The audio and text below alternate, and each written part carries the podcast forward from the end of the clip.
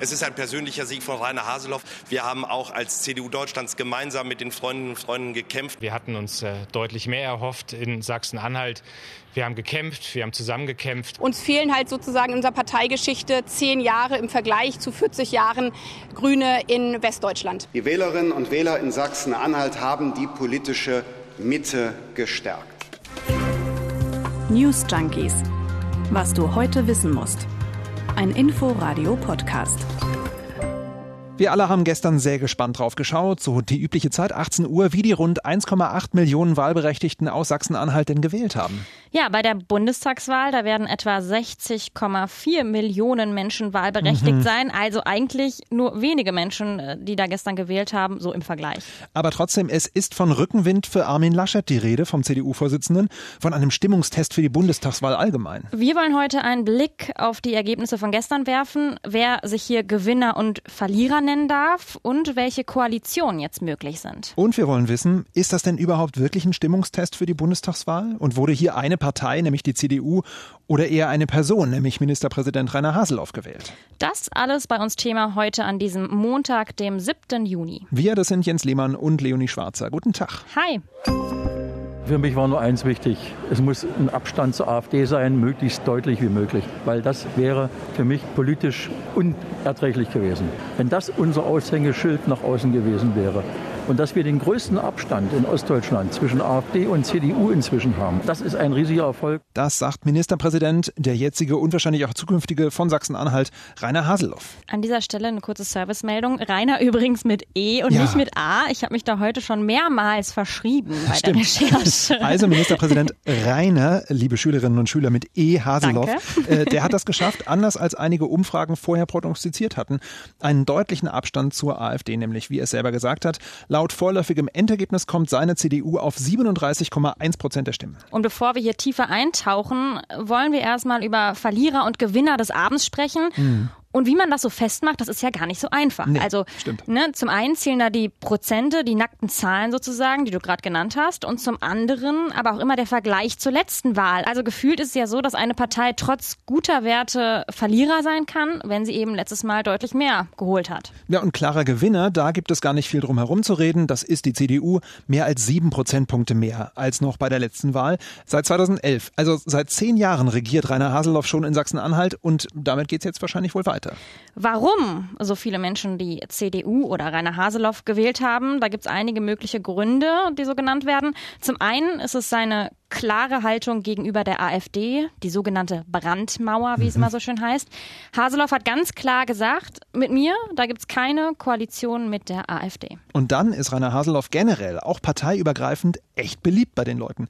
In einer Umfrage von Infratest DIMAP haben mehr als zwei Drittel der befragten Wählerinnen und Wähler gesagt, der Rainer Haseloff ist ein guter Ministerpräsident. Und letzter und äh, noch anderer möglicher Grund, da es zuletzt in Umfragen so aussah, als gäbe es ein Kopf-an-Kopf-Rennen zwischen AfD und CDU, da haben wir viel drüber berichtet. Definitiv. Da liegt es natürlich nahe, dass viele Wählerinnen und Wähler auch anderer Parteien, also zum Beispiel Grüne oder SPD, die CDU gewählt haben, um eben die AfD als stärkste Kraft zu verhindern. Auch die SPD-Spitzenkandidatin aus Sachsen-Anhalt, Katja Pehle, die kann sich genau das gut vorstellen. Ich glaube tatsächlich, es hat etwas mit der Polarisierung zwischen CDU und AfD zu tun und dass viele Wählerinnen und Wähler sich in diesem Fall für die CDU entschieden haben, um ein stärkeres AfD-Ergebnis abzuwenden.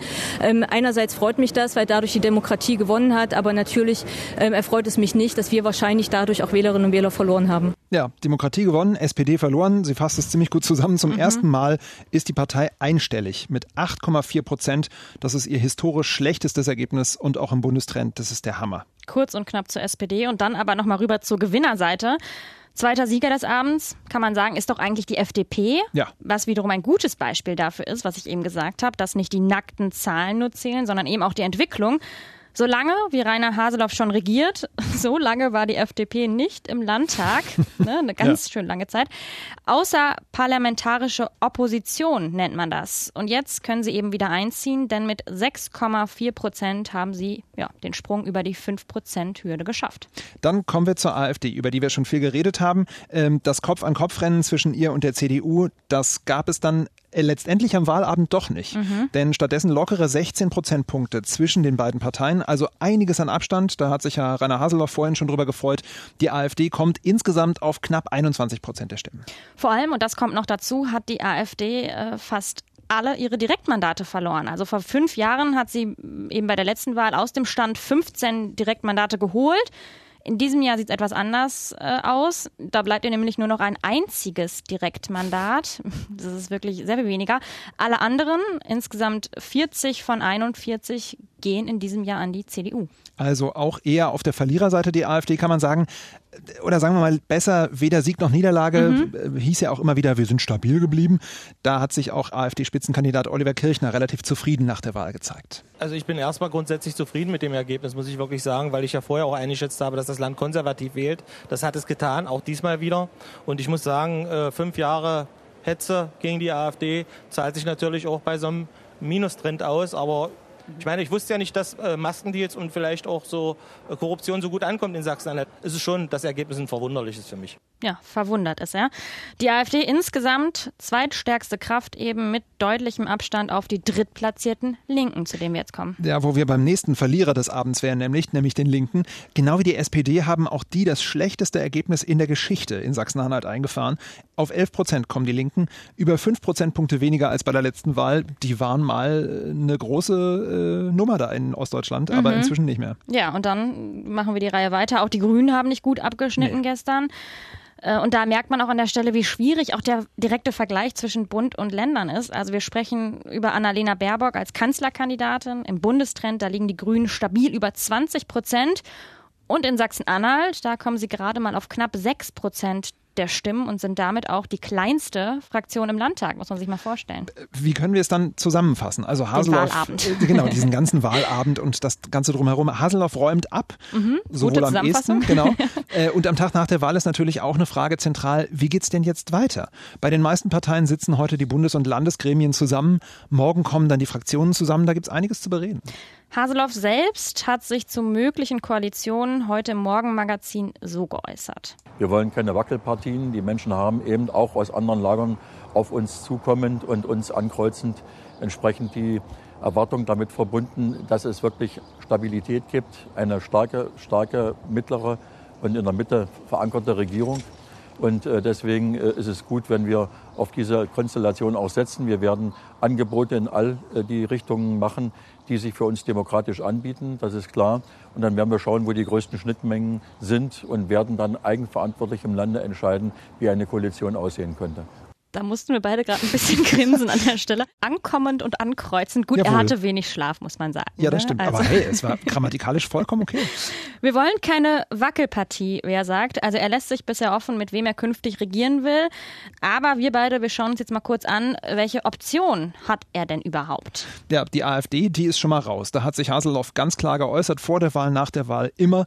Deshalb bleiben die folgenden Optionen. Erstens eine Fortsetzung der bisherigen sogenannten Kenia-Koalition, also Schwarz-Rot-Grün. Dann wäre die sogenannte Deutschland-Koalition, wir bleiben wieder bei den Flaggen, eine Option. CDU, SPD und FDP oder Jamaika, also Grüne, CDU und FDP. Oder, und auch das ist möglich, rein rechnerisch zumindest, CDU und SPD machen es zu zweit. Aber das wäre nur ganz knapp eine Mehrheit und äh, dadurch natürlich auch ziemlich instabil. Keine große Koalition. Nee, sozusagen. da definitiv keine nee. große. Äh, und ich finde an der Stelle, man müsste sich eigentlich auf so einem Zettel mal mit den Farben alle Optionen einmal aufmalen, so, weil ich finde, man kommt immer durcheinander, wenn man nur hört, Jamaika, ähm, warte, kurz nachdenken. Naja, könnt ihr ja zu Hause einfach mal machen, währenddessen ihr uns hier zuhört. Einfach mal so schön mitmalen. Das letzte Mal Flaggen ausgemalt habe ich, glaube ich, in der Grundschule. Schön. äh, auf jeden Fall klingt Rainer Haseloff recht entspannt was so den weiteren Prozess angeht, kann man sagen, wirklich kein Wunder. Die bis jetzt regierende Kenia-Koalition, also Leonie? Äh, Schwarz, Rot, Grün. Yes! Die haben zusammen mit der Linkspartei, also quasi Schwarz, Rot, Rot, Grün, eine Parlamentsreform durchgebracht. Vorher hatte man sechs Wochen Zeit, bis der Ministerpräsident gewählt und eine Koalition gebildet ist. Jetzt hat man quasi Open End, weil man kennt das ja vielleicht schon aus früheren Mhm, man kann nur sagen, hoffentlich schaffen sie es zumindest bis zur Bundestagswahl, denn die ist ja auch schon in, Achtung, Schnapszahl, 111 Tagen. Oh ja, Gar nicht stimmt. mehr so lange hin. Apropos Bundestagswahl. Jetzt betonen ja auffallend, also finde ich zumindest, mhm. auffallend viele CDU-Politiker, dass die Wahl ganz, ganz viel Rückenwind für den CDU-Bundesvorsitzenden und den Kanzlerkandidaten Armin Laschet ist. ja, dass das auch ein Sieg quasi für ihn ist. Das sagt selbst sein härtester Konkurrent Friedrich Merz. Aber äh, Hessens Ministerpräsident Volker Bouffier, der war mir da ein bisschen sympathischer gestern. Äh, abends bei Anne Will, da ist er fast ein bisschen ins Straucheln gekommen. Aber eigentlich sagt er das auch. Das mit dem, der Laschet, der gewinnt er auch. Obwohl er jetzt am Anfang erstmal über Rainer Haseloff redet. Und das ist so schön.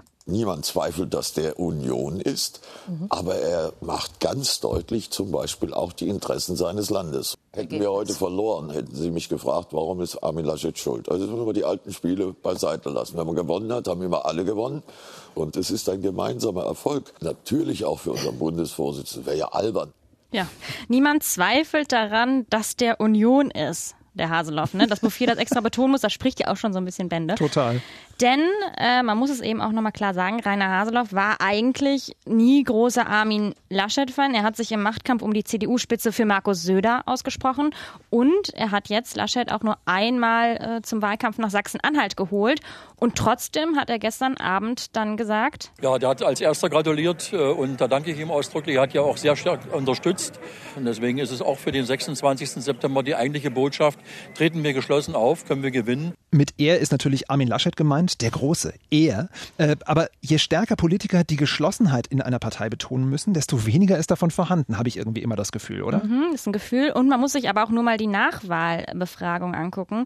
Wie auch schon bei den Landtagswahlen in Baden-Württemberg und in Rheinland-Pfalz ist eben der Amtsinhaberbonus wohl der entscheidende Faktor gewesen, denn da war es ja schließlich auch so. Ja, auch der äh, Sieg von Rainer Haselhoff jetzt, der hatte wohl weniger mit seiner Partei, also der CDU und Armin Laschet noch viel weniger geschweige denn eben auch mit Bundespolitik, sondern schlicht mit seiner Person zu tun und auch der schwachen Konkurrenz im Land.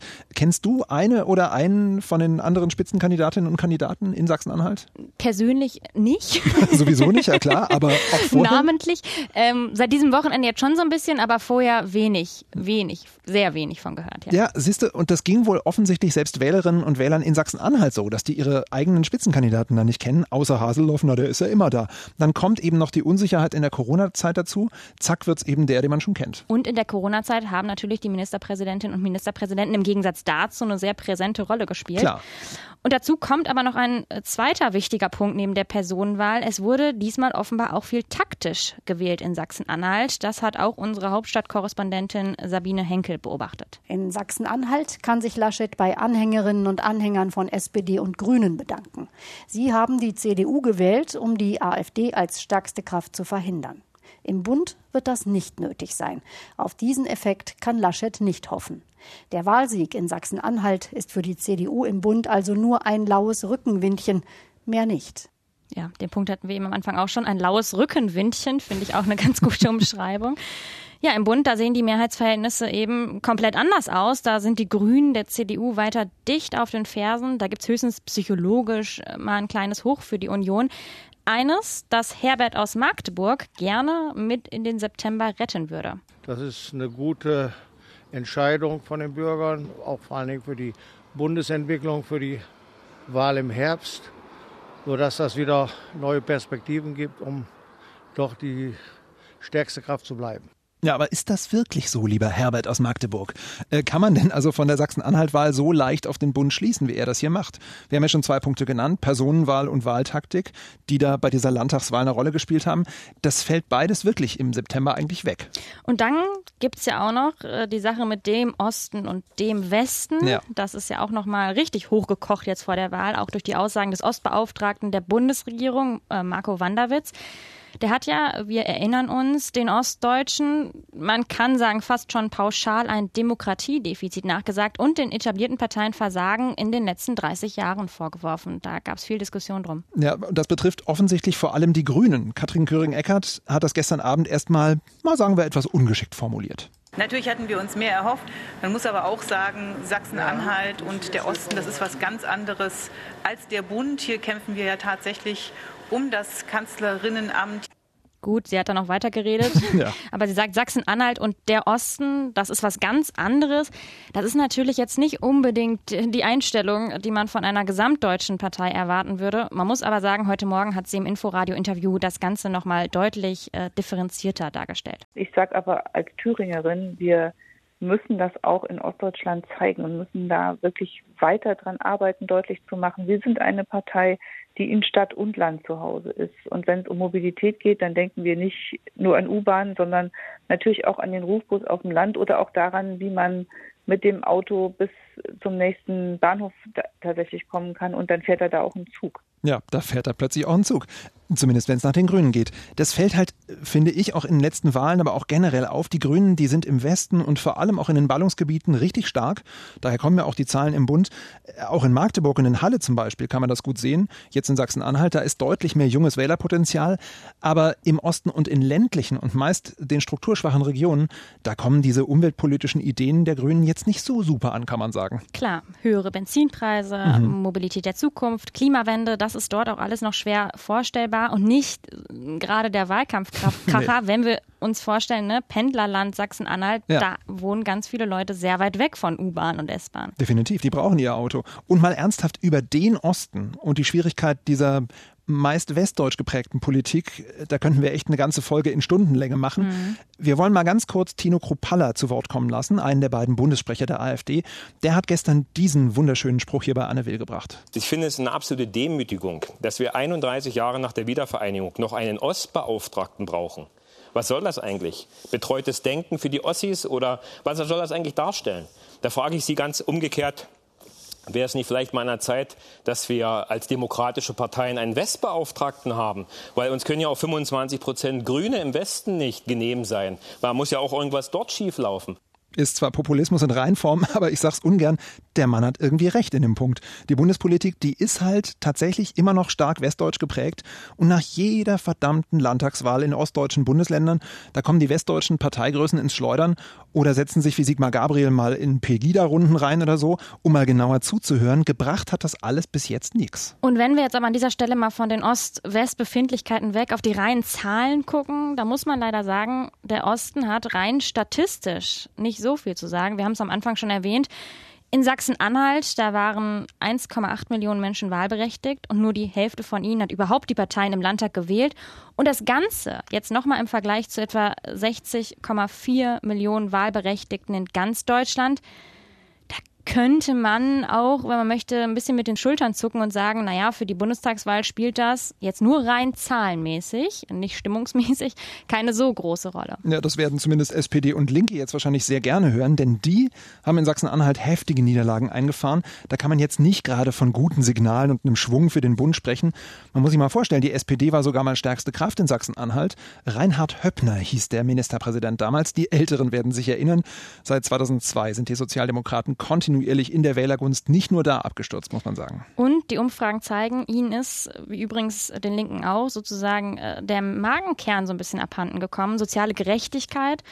Dazu hören wir linken Fraktionsvize und Spitzenkandidat Dietmar Bartsch. Das ist ein Markenzeichen, was uns ein Stück weit verloren gegangen ist. Und da bin ich ganz froh, dass die Partei hier in Sachsen-Anhalt darauf einen Schwerpunkt gelegt hat. Wir können doch nicht zusehen, dass die Diskrepanz bei Löhnen immer noch so groß ist. Ja, das ist ein guter rhetorischer Kniff, muss ich sagen. Der Markenkern oder dieses Markenzeichen sozialer Gerechtigkeit, der ist uns verloren gegangen. Und dann sagen wir aber, die Kolleginnen und Kollegen in Sachsen-Anhalt, die haben ihn aber wiedergefunden. Und das, obwohl wir mit 5,3 Prozentpunkten die absolut größten Verluste von allen Parteien in Sachsen-Anhalt eingefahren haben. Da stimmt irgendwas nicht in der Rechnung der Linken. Profiteur sozusagen beim Thema soziale Gerechtigkeit ist die AfD. Äh, die wird von vielen inzwischen nicht mehr nur als reine Protestpartei, sondern eben auch aus Überzeugung gewählt, so zumindest die aktuellen Umfragen. Und ihr wird von vielen Wählerinnen und Wählern inzwischen durchaus auch eine gewisse Sachkompetenz zugeschrieben, eben auch bei dem Thema soziale Gerechtigkeit. Ach ja, und natürlich muss man auch noch die FDP äh, mit ihrem Wiedereinzug in den Landtag mit dazu nehmen. Vor allem wegen ihrer kritischen Haltung zu den Corona-Maßnahmen dürfte das geschehen sein. Auch die sehen sich natürlich in der Gewinnerposition, hatten wir vorhin schon gesagt, aber die sehen das eben auch als klares Signal für die Bundestagswahl im September. Äh, ich weiß nicht so recht. Mhm. Wir können ja mal kurz an der Stelle ein Fazit ziehen der letzten drei Landtagswahlen also in Baden-Württemberg, in Rheinland-Pfalz und jetzt in Sachsen-Anhalt. Da war jeweils ein Wahlsieg für die Grünen, für die SPD und jetzt ganz aktuell für die CDU drin. Ja, da muss man einfach sagen, sowas wie ein gesamtdeutsches Wahlverhalten, das gibt es schon lange nicht mehr. Signale hin, Signale her. Heute ist aber nicht nur der berühmte Tag nach der Landtagswahl mit mhm. großem Medienhype. Heute ist auch ein Meilenstein im Kampf gegen Corona. Zitat Ende erreicht, wie es Gesundheitsminister Jens Spahn schon im Vorfeld bezeichnet hat. Stimmt, heute ist endgültig die Impfpriorisierung in Deutschland gefallen. Das heißt, ab jetzt wird keine und keiner mehr aufgrund seines Alters oder seiner Vorerkrankung oder seines systemrelevanten Berufes beim Impfen bevorzugt behandelt. Ja, genau. Feuerfrei kann man sagen. So kann man sagen, genau. Aber das könnte schnell eben ein Rohrkrepierer, um im Bild zu bleiben, werden. Denn selbst Jens Spahn, der gibt zu, es gibt ja nicht mal genügend Impfstoff. Haus- und Betriebsärzte, in deren Praxen sich dieses Impfen ja vor allem abspielen soll, die klagen immer wieder und auch jetzt aktuell, dass sie nicht genug Stoff bekommen. Bundesländer wie Brandenburg, die hinken ganz weit hinterher und müssen jetzt schon mit Notfalllieferungen versorgt mhm. werden. Termine in Impfzentren gibt es eh schon lange nicht mehr. Und also mein Hauptproblem damit ist, wenn man sich das mal genauer anschaut, in manchen Bundesländern sind gerade erst Menschen der Impfpriorität 3 eingeladen worden, sich doch jetzt mal um einen Impftermin zu kümmern. Dann macht es mal nebenbei. Da haben viele noch gar keinen Termin bekommen und dürfen sich jetzt ab heute mit Millionen Menschen um die wenigen immer wieder neu freigegebenen Impftermine prügeln. Ich finde, ab jetzt macht Impftermine abkriegen wahrscheinlich ungefähr so viel Spaß, wie in Berlin einen Termin beim Bürgeramt bekommen. oh ja. Also wer nicht die Zeit hat, acht Stunden lang am Stück auf der Internetseite die F5-Taste zu drücken, der hat keine Chance. Leider nicht, nee. Ob das alles so im Sinne des Erfinders ist, ich weiß es nicht. Also zumindest so meine These jetzt, werden wir bis Ende des Sommers nicht alle ein Impfangebot bekommen, wie es die Bundesregierung ja so hoch und heilig versprochen hat. Mal abwarten. Und dann an dieser Stelle noch eine kleine bunte Meldung zum Abschluss. Oh. Ich bin ja keine Royal-Expertin, würde ich jetzt von mir nicht behaupten, aber sehr großer äh, Fan der Serie The Crown. Und als dieser Fan muss ich sagen, die Queen hat ihr elftes Urenkelkind bekommen. Das ist eine Wahnsinn. große Nachricht. Ich wollte gerade sagen, eine ganz große Nachricht. Du warst Nachricht. sehr überzeugt von Elf der Nachricht. Urenkel, unfassbar. Lilibet Lily Diana Mountbatten Windsor, die Tochter von Prinz Harry und seiner Frau Meghan, die wurde am Freitag geboren. Und der Name, muss man sagen, der ist ziemlich symbolträchtig. Das hört man natürlich sofort. Lilibet, das ist der Spitzname der Queen. Und Diana, Ne? Hm, Jens, das komisch. weißt du doch, Ja, wollte gerade sagen, ja. Das ist doch die Mutter hier, das ist doch die Mutter von dem Harry. So ist es. Ja, muss man ja auch wieder sagen, nach den ganzen Skandalen, also den Rassismusvorwürfen von Harry und Meghan und so, der Kritik am Erziehungsstil von Prince Charles. Und da wittern die britischen Medien jetzt Besserung. Also es könnte auch ein bisschen als Friedensangebot von Harry und Meghan angesehen werden, dass sie jetzt diesen Namen gegeben haben. Offensichtlich. Nicht, dass sie das Kind generell bekommen haben. Hier, komm, wir schenken dir noch ein elftes Enkelkind. Nein, ich glaube, es geht eher ja um den Namen. Okay. Also Royal-Expertin Leonie, man hört es schon, mhm. äh, ja, wird ja. uns da auf jeden Fall auf dem Laufenden halten, wenn es in der Welt der Prinzessinnen und Königinnen etwas Neues gibt oder ob Skandälchen oder Babys oder ähnliches. Also. Ihr hört es wie alles Wichtige bei den News Junkies. wir sind auf jeden Fall heute fertig mit allen Wahl- und Royal News und wir verabschieden uns damit in den Feierabend. Ideen für royale Babynamen, weitere Anmerkungen, Kritik wie immer an newsjunkies.inforadio.de. Und gerne Abos, Likes, Sternchen, alles. Bis morgen sagt Lilibet. Tschüss. Tschüss. News Junkies. Was du heute wissen musst. Ein Podcast von Inforadio. Wir lieben das Warum.